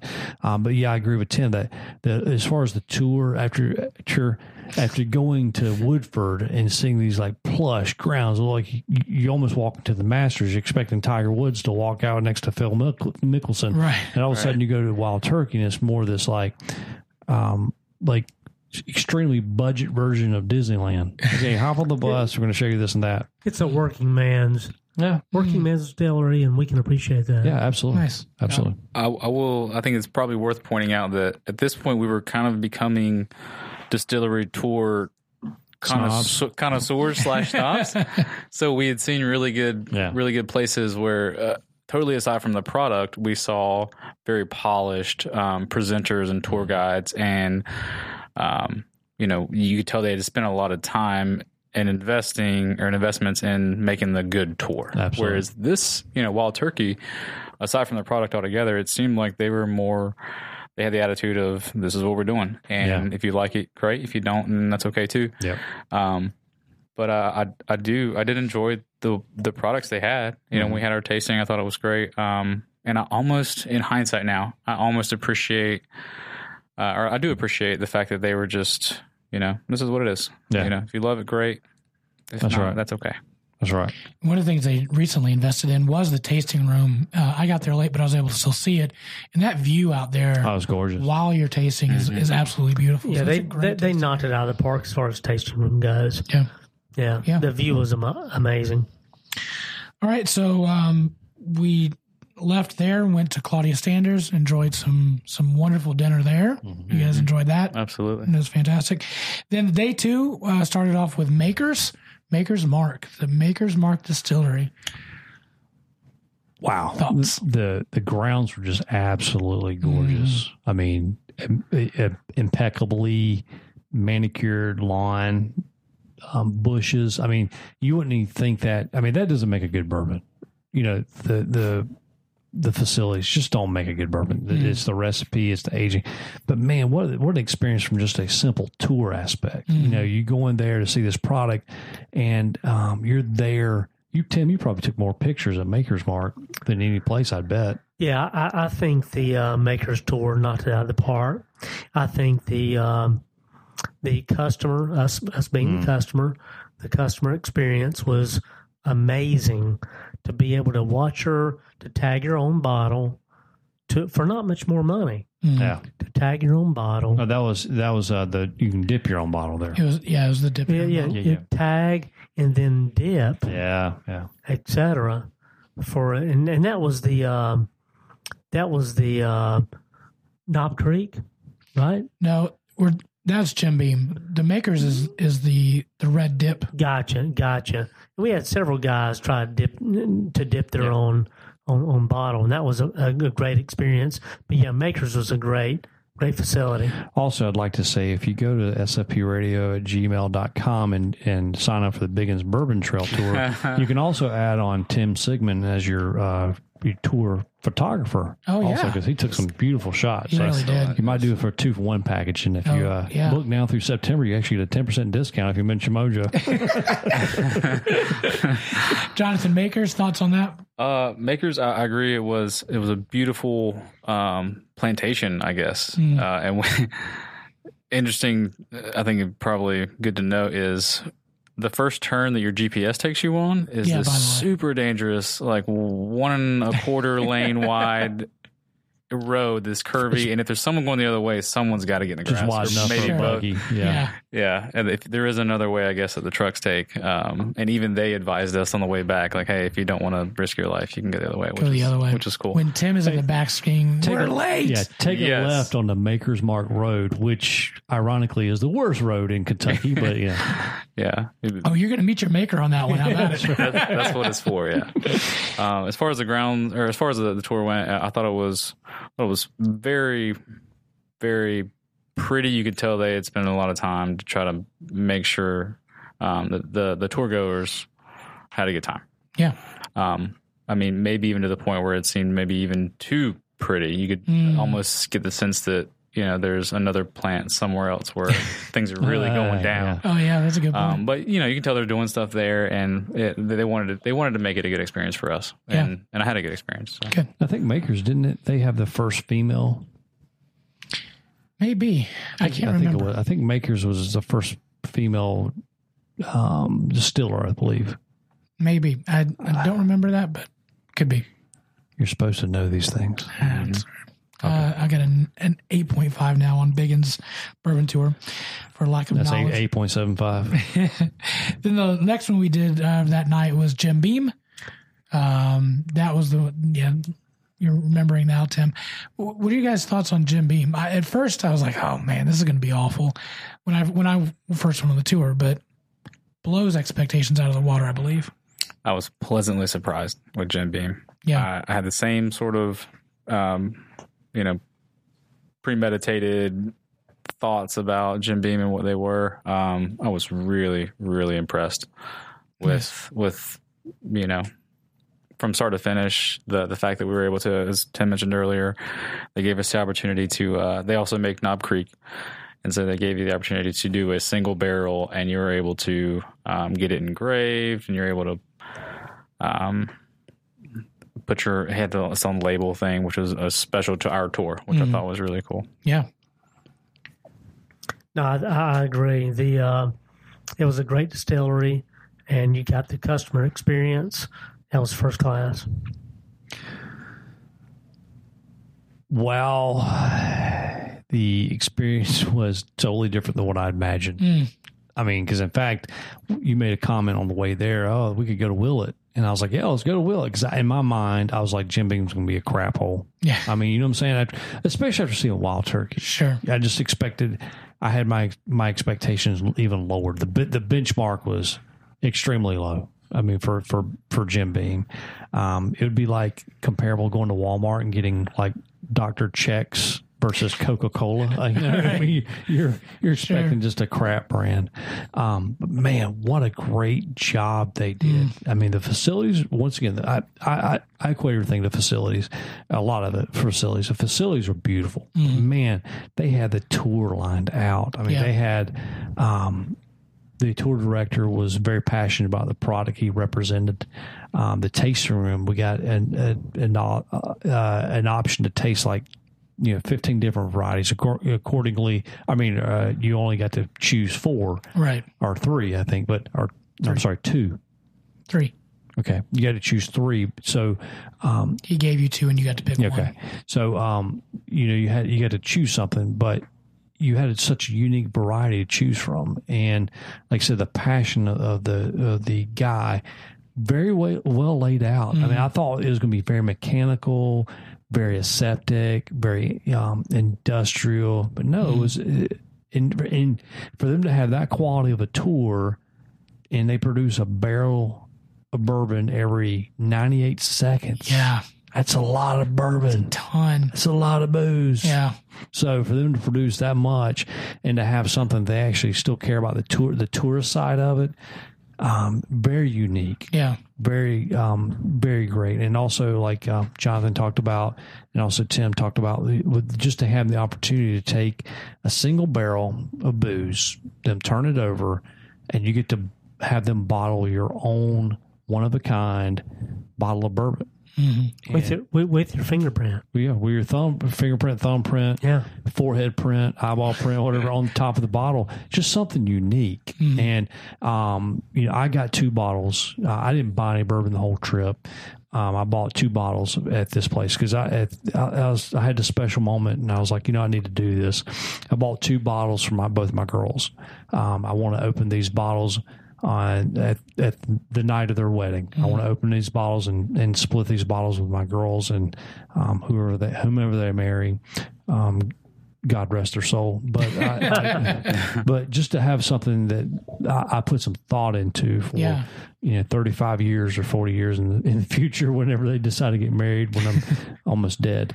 Right. So just that unique opportunity to have that. I mean, some people, everyone bought their bottle and had different reasonings for buying their bottle. Some, like I think, Jonathan, you bought yours for your wedding, right? Bachelor party had something or something. Memorable. Yeah, absolutely. So, and I think Ashton did the same thing. We all pulled our money together and bought you a bottle just for appreciation. Yeah, thank you. Tim, did you buy a bottle? I did. And Tim bought a bottle because he loved me. So there's all, everybody that had their own personal reasonings. And that's something kind of cool about that unique souvenir. Sure. It's not like you're going to buy a cap or a bottle opener or whatever. You bought something that was unique to that experience. And from now on, I'll look at that bottle and I'll remember that moment when I decided to buy that bottle. You know what I'm saying? It's like the moment you decide to give your life to Jesus. You'll know that exact moment. Yeah. You'll know your reasoning behind it. Yeah. You'll know the exact thought. Just like that moment with that bottle, I know the reason why and the intent behind it. Yeah. Awesome. That tour in particular, too, it wasn't – so the guide we have, I don't remember his name, but he wasn't selling the product or anything like that. Mm-hmm. He wasn't over – he was a retired military guy. You can tell, like, this is just what he does. Ironically, he told us his favorite drink was – Jack Daniels. And he was just a cool guy, and it really wasn't him. Whereas I think other places that might have had a bigger effect, it was really more of him just giving us information in a real, raw, without pumping it up or anything like that, which I really enjoyed. And he was also one of the first guys who he kind of broke down in percentages the angel share, and so how the first year. there's 14, you lose about 15% okay. of what you put in there to the angel share. And then every year after that was another 4 or 5%. And so to me, just kind of thinking about the numbers, it started to make more sense as to why a bourbon that's aged, 7 or 10 or 12 years mm-hmm. is really worth that much more mm-hmm. as opposed to just a brand name or paying for, with clothes, yeah. you're paying for the brand name. I mean, truly they're losing, and they put 53 gallons in and they may take 15 gallons out. Mm-hmm. And then he also mentioned they still have to pay taxes on that whole 53. The whole 53, yeah. yeah. And so there's a ton of money there that's just going to nowhere, well, going to government, I guess. But and so I guess they should call the angel share the tax portion. Yeah, that's the government share. Government share. And Jim Beam, I mean, you have the Jim Beam products, as you mentioned before, the Double Oak and the Jim Beam and whatnot, but they also kick out Baker's, Seven, and Booker's, which Booker's is probably one of my favorite off-the-shelf bourbons. Yeah, they do a good job of that. And that one's a really good bourbon. It's $70. And the Jim Beam Peach. They do make the flavors. And actually the flavors actually smell wonderful. We weren't able to try those, and I'm too frugal to belly up another, money for that. Sure. But no, they smelled wonderful. They actually smell what they intended. They don't smell that kind of like that fake medicinal, Luden's cherry cough syrup flavors, which that's still my favorite cough syrup, and it doesn't help, but it's still, that kind of smell. Yeah. Yeah. So that wrapped up our night. And then the next one we did, the very last one, was Four Roses going out of town. Hold on. We went to Churchill Downs. Oh, we did. We're going to talk about Churchill? I think so. Let's talk about Churchill. So Churchill Downs is the historic horse racing track there in Louisville, Kentucky. Louisville. And you said it right. Good job. Louisville. It's like you have marbles in your mouth. Yeah. Louisville. So anyways, we went to Churchill Downs, and we got there a little bit later than what I think we thought we were. Yeah, we were about an hour late. But it's all right. But we still got to participate in 3 races, and that's that stadium is huge. Huge. I mean, it is ginormous. I mean, I don't know how many people it holds. Huge. But holy crap, there you can fit a few people in there. Sure. And we got to bet. We got to watch 3 races and bet on them. It was just a unique experience. People watching to horse, watching beautiful horses run races. It's just a unique experience. Yeah. So once again, Biggin's Bourbon Trail. There's so much history. Obviously, that's and I mentioned to Tim and Chris, who's not here. It's like next time we watch the Derby, it's a completely different perspective of watching it. Oh, yeah. I remember sitting in those seats that now cost $10,000. Yeah. It was a good experience to have. And by far, and we didn't get to try it, we will. Here we go, 2020. The best hot brown at the Derby Cafe, hands down, that I've ever had in my life. We'll try it next time. It comes from there. It comes from the Churchill Downs. Yeah. It is phenomenal. But it was a good experience. I didn't bet. We enjoyed that. I think all of us did. I mean, I for our own different reasons, but it was kind of cool. I texted my wife, "Holy crap, Brandon just won $12,000." She said, "Really?" I'm like, "No." take a few thousand off of that. Few tens of thousands. Sure. All right. So then the last one we did was Four Roses. Totally different grounds there. It's more of like a Spanish architecture there. Totally different than all the other ones. It was like, do you remember the old Mexican-American chain called Don Pablo's? That's pretty spot on. It kind of reminded me of Don Pablo's. Yeah, I got you. So the other defunct Tex-American Mex chains, it was definitely a little different. Yeah. Yeah. Any thoughts on Four Roses? Well, they were closed for the most part as far as the distilling portion. Right. And one thing I learned is that so many of these distilleries closed down and ceased production during the summer months because it's so hot. Yeah.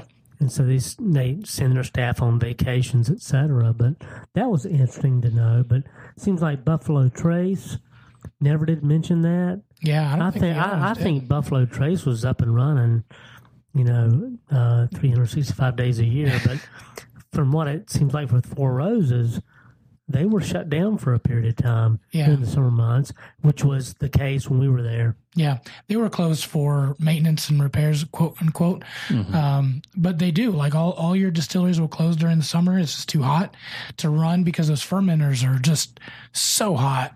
You can't really have people in there and do your tours and things like that. So they kind of shut down at that time for that. Yeah, with Four Roses, I thought it was. That was the first tour that actually had like an earpiece where she was talking into a microphone, that and you just had only tour that we didn't need that, you know, right? Because it was like 15 of us, but that was I thought like I wish all the other tours had that because a lot of times if you weren't angled the right way, which you know where his mouth was going, you heard half the sentence. Yeah, so that was cool, but it was a much smaller operation it seemed like, and we kind of just I think we saw just the fringe, you know, because they went up and running. So. Yeah. This is not a knock on their product, but in a world of these great times of touring, you know, that we're touring, where these distilleries are putting money into the guest level experience. Four Roses was the Taco Bell of theme parks. Ouch. So, I mean, it was just... I had no expectations walking in, so they didn't let me down, but they didn't exceed anything either. I mean, it was, don't get me wrong, their product I think is very unique because they're the only distiller that actually uses 10 recipes, 10 different different mash bills or whatever. So very unique with how they make their product. So I think that was probably the most unique and saving grace of Four Roses was just that they took a different approach to making bourbon versus the other ones. Yeah. Buffalo Trace, I think they said they had 2 mash bills, and that's it. And most of them had 1. Yeah, and these guys had 10. I think they're trying too hard. That was my thought. But they take the 10 and they blend them. Like, you know, we'll take recipe 1 and 7, and that makes our small batch, or 1 and 8, and that makes our, or 1, 8, and 7, 4 makes our regular drinking bourbon. I mean, it was kind of unique. Yeah, it does have a whole different structure, like foundation almost of, instead of taking this tried and true, because we have these 10 mash bills, we can always mix them, and you might not see this again for another 3 years. Yeah. When we mixed 1 and 7. Yeah. But yeah, as far as the tour itself went, I was... you know, you could just tell.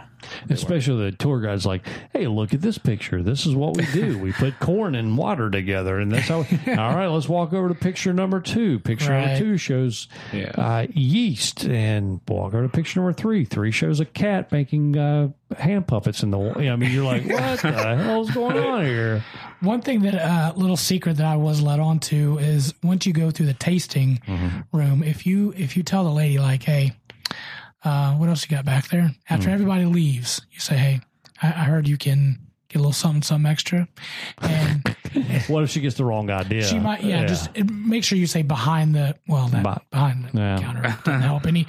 But if you say, hey, I heard that you can get some special stuff, man, you really got to phrase this correctly at some point. But actually, all you got to say is hashtag life is short, let's have fun, and they actually will bring out the secret hops. Well, they did bring out a special bottle for us, just a little taste of one that's hard to get. It was a private select, and we were able to get and taste that one. So that one actually I liked a whole lot better than anything else they had. Yeah. So. But, you know, the time that Tim actually, for his retirement bottle of bourbon, he graciously shared with us at DCBC, our downtown Cabarrus or downtown Cigar Bourbon Club. It was really good. The just a regular Four Roses. Yeah. And I was very impressed with that because to my knowledge at the time, I thought Four Roses was bottom of the barrel, you know, kind of like a slug whiskey or rock gut. So, I was very impressed with that. Yeah. So, I wanted to get Chris's and Ashton's thoughts as well. I asked them to arrange their order of which they did it. And Chris is, again, the owner of Red Hill Brewery here in Concord. His order was Buffalo Trace number 1. I think most of us can agree with that one. I agree. Jim Beam was number 2. Town Branch for him was number 3. Again, he's the brewmaster. He's the brewery guy. So Town Branch, obviously with the brewery, means a lot to him. Woodford Reserve was number 4. Maker's Mark, number 5. Wild Turkey was number 6. And Four Roses was number 7. For Ashton, again, the first two, Buffalo Trace and Jim Beam, 1 and 2. For Ashton, number 3 was Maker's Mark. Number 4, Woodford Reserve. Number 5, Town Branch. Number 6, Wild Turkey. And number 7 was Four Roses. Do you guys kind of agree, disagree? I'll agree with 6 and 7. Yep. Wild Turkey, Four Roses at the bottom. I would place Alltech a little higher. Okay. Probably Buffalo Trace, Alltech, or Town Branch, and then Jim Beam, and then Makers, and then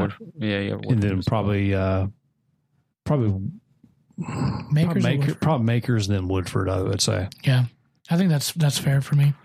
For me, I'm Buffalo Trace at the top. Okay. And it could have been having the Hard Hat Tour, but I don't think so. I really like the place. You can tell it's been there forever, and you can tell they have it dialed in.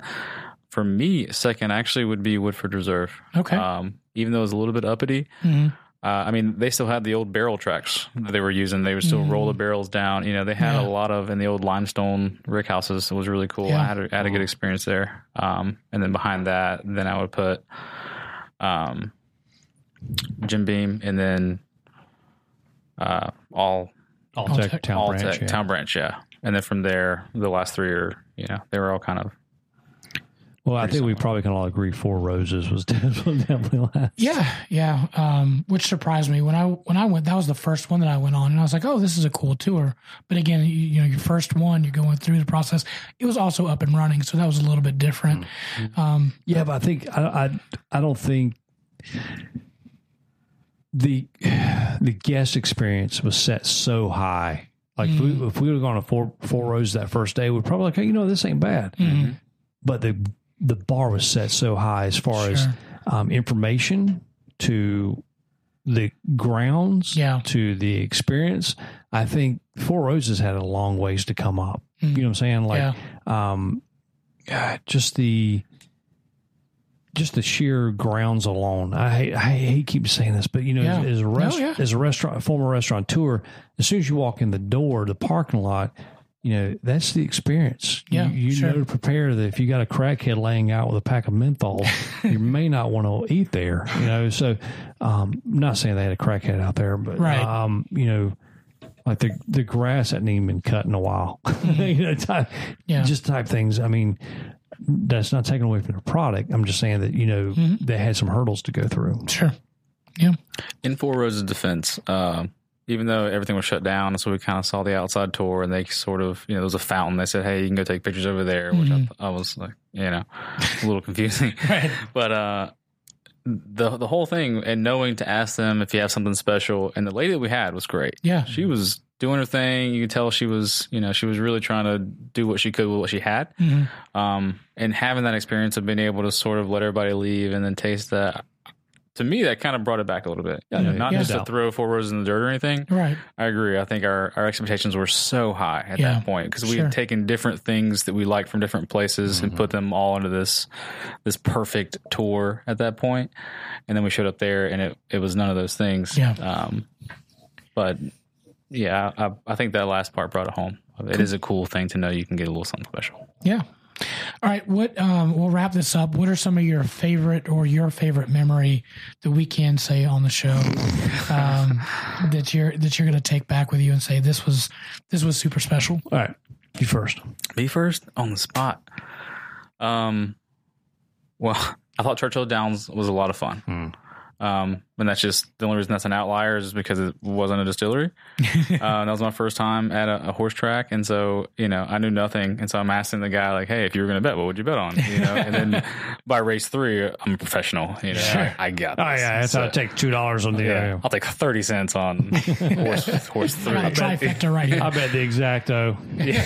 Yeah. What is the exacto? I still don't know. So that was cool. And.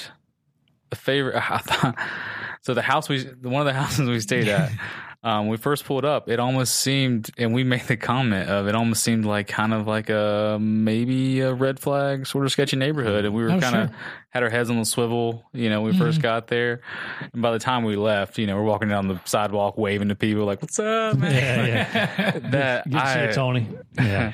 I know this has nothing to do with bourbon or anything, but with you guys being there, I fell in love with the place that we were at. I thought it was... I don't know. It was just a really good time, and it's hard to pick one thing, but truly for me, the fellowship and just spending time with you guys and how much we laughed and joked and just, it was really good. I really appreciate it. Nice. I think the overall fellowship, it's not about the Bourbon Trail. To some degree it is, but it's the fellowship, the great synergy with the guys, 6 of us, and, again, I've said this before, you knocked it out of the park with this trip. But the fellowship, the right mix of guys, and we knew what the expectations were. It wasn't a drink fast. Yeah. It was just camaraderie, the fellowship, enjoying bourbon, learning about bourbon. So that was my takeaway. Cool. Just a couple more from Chris. His was walking into Buffalo Trace for the first time, getting a bottle of Weller 107 as a gift. Some of these I'm not allowed to read. Barrel tasting at Jim Beam, the Mint Julep at Churchill Downs, and bro time with the best people in the world. Ashton brings in hand dipping the Maker's Mark bottle and personalizing the Jim Beam bottle were his favorites, and of course hanging out. Mojo? All right. I think kind of take a little bit from everybody. You take 6 guys. Each guy's come from different backgrounds, different life experiences, different personalities, different current walks and trajectories in life. It's a hard thing to mix that people. You know what I'm saying? Because in a general setting, like honestly, none of us would hang out. We all run in different crowds. Tim's a cyclist, you know, ex in the banking community. Jonathan's, you know, in construction, college boy. Look, he dresses like a frat kid. Still, you know, he's getting married. I mean, you have me who's 42 years old who looks like I need to probably be locked up in jail for, you know, doing 7 to 10 for future killings or something. So, in J2, who's just the sweetest guy in the world. I mean, you have so many different mixes, and all of a sudden we come together and we actually vibed. So from 57 years old, which is what I am, to I think we had a 28-year-old. Yeah, Ashton's 28. Yeah, Ashton, 28 to 57. We have a span there, you know, of almost 30 years. So but just the personalities alone, you could have people all together, but you take that many different personalities and mix them together. And I admit, I've told these guys, I apologize if my personality offended, because I know you get passionate, and I'm very passionate about things. And I have to apologize to people sometimes, because if you ever come across a subject you feel passionate about, you develop into that. I think on the front porch that one evening, I need to do the massive apology. And I do apologize about that, but keep going. You're fine. In this group right here, you never have to apologize. But my favorite part, and I just want to kind of I love to give a little bit of pretext. My favorite part was that front porch, because, you know, you had some concerns before we even got there. You voiced to me that you accidentally booked the wrong place for the Airbnb, because this house seemed to be in a potentially up-and-coming neighborhood, but it was still in the kind of the outskirts of the sketchy area. Yeah. Okay, so you had some concern. And when we pulled up, it was a unique experience. Sure. I mean, you had this house, which the homeowner, the Airbnb host, did a spectacular job of upfitting. Sure. Yeah. For what she had. I mean, it was nice. Like, I would stay there again and not feel, you know, not think twice about it. But we're down in this downtown urban area, which has a lot of converted older homes, which are now multifamily homes. You know, you had boarding houses, or you've had houses or property that you know, were probably had a antebellum style home on it that had now been bulldozed and now had like maybe a 6-unit apartment complex on it. So there was a lot of residents in this area. So, but we found this unique window, this unique opportunity to sit on the front porch, which no one does anymore, and just view the neighborhood. I mean, and this was the most unique neighborhood I've ever seen in my life. Yes, it was incredible. From ladies of ill repute to a rooster. Yeah. I don't know how a rooster comes into play. A rooster of ill repute. It's a rooster of the night. But no, it was just the most unique experience. But besides that, just sitting out there and drinking and having a cocktail. And I'm not talking about drinking like to get hammered, but just sitting there. We sat out in the morning. I mean, I think in the mornings we sat out for one time. Me and Tim sat out there with Chris for 3 hours and drank coffee. Yeah, I think we got out there at like 5:30 a.m. Something ridiculous. Yeah. So we all got out there. We had coffee and it was fellowship. Yeah, and it was one of the best experiences I've had in a long time. Yeah, I think you and I sat out there for an hour without even looking at each other because Tim hates me. I'm just kidding. But we sat out there and just peace and solitude. Yeah. It was a nice break. And I think that's my favorite part of this whole trip was just sitting out there, getting to know different guys that, you know, like Jonathan, Jonathan and I go to church. I mean, all of us go to church together. But just not having an opportunity to go, hey, Jonathan, how you doing? Would you like to go out and hang out for a minute? Because that's what I want to seem like, is that weirdo who wants to lure you in and then bury you under the floorboards. Sure. I mean, you don't want to be that weirdo. So this was a unique opportunity for us to bond together. And, I mean, from the bottom of my heart, buddy, I appreciate you. I love you for putting this together. I love the opportunity that we got to hang. And you had mad driving skills. I didn't think you had it in you. Super smooth. Yeah. The old Bourbon Force One. Yeah. You can do it. Yeah. I walked up to JT. I live across the street from JT diagonally, and I walked up and with my suitcase to hop on board, and I walked up to the vessel. And it's like, this is like a 6-passenger Yukon XL mega van. And it's like, I looked at his wife, Jess. I said, can I drop the F-bomb this early in the morning? Because I was going like, holy, and I didn't say it, but it's like, holy smokes, are we traveling this? Yeah.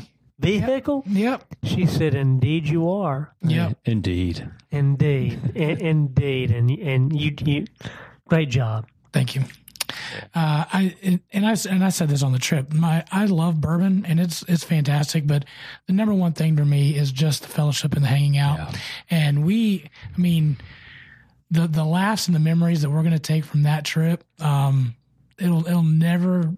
I hope that they never fade. I don't think so. You know, I hope that on my deathbed you come up to me and say, life is short. Let's have fun. Absolutely. You know I will. I'll whisper in your ear hole. Sure. But all I know is I'd like to announce our 2021 tour, which is Biggin's Irish Whiskey Tour. He'll be playing that one too. I will take you up on 2021. We'll do it. We'll do it on 2021. Yeah, I'm not gonna place any bets on that, but because you'll be busy doing Biggin's Bourbon Tour for all our listeners. I'll let Tim run that one home. All right. Well, he said no. It'll be a silent trip. You're getting ready to be a busy guy. Yep, I have a feeling. All right. So that's our show. We appreciate you guys tuning in. If you have any questions, shoot us an email at sfpradio@gmail.com. Thanks for listening. As always, you can find us on our Facebook page at Southern Fried Philosophy. You can find us on our website at southernfriedphilosophy.com. Go to our Twitters and Instagram, which I never use because I really don't understand them, at SFP Radio. You can also find us on any of your favorite podcast players, Buzzsprout, iHeartRadio, Spotify, iTunes, Google Play, Stitcher. Just go there, put in Southern Fried Philosophy. Actually, you probably can go to Alexa and go, hey, Alexa, which I'm tripping out all the Alexa devices right now. Sure. Hey, Alexa, play Southern Fried Philosophy, and there you go. So just go to those, subscribe, give us a review, a like. Also, in honor of my heart donor, I told my donor's mother that I would promote life or organ awareness, organ donation. So make sure you, if you haven't, when next time you go to the DMV, just fill out your organ donation card. Check in with your local organ donation chapters, and just remember the hashtag donate life. Again, want to say thank you guys for showing up. You can also hear us at States Vegas Radio, 6 o'clock on Friday and 6 o'clock on Monday, 4 o'clock on Friday. You can check us out there. And as always, keep looking up. Hashtag life is short. Let's have fun. Thanks again for tuning in. This is the Southern Fried Philosophy Podcast.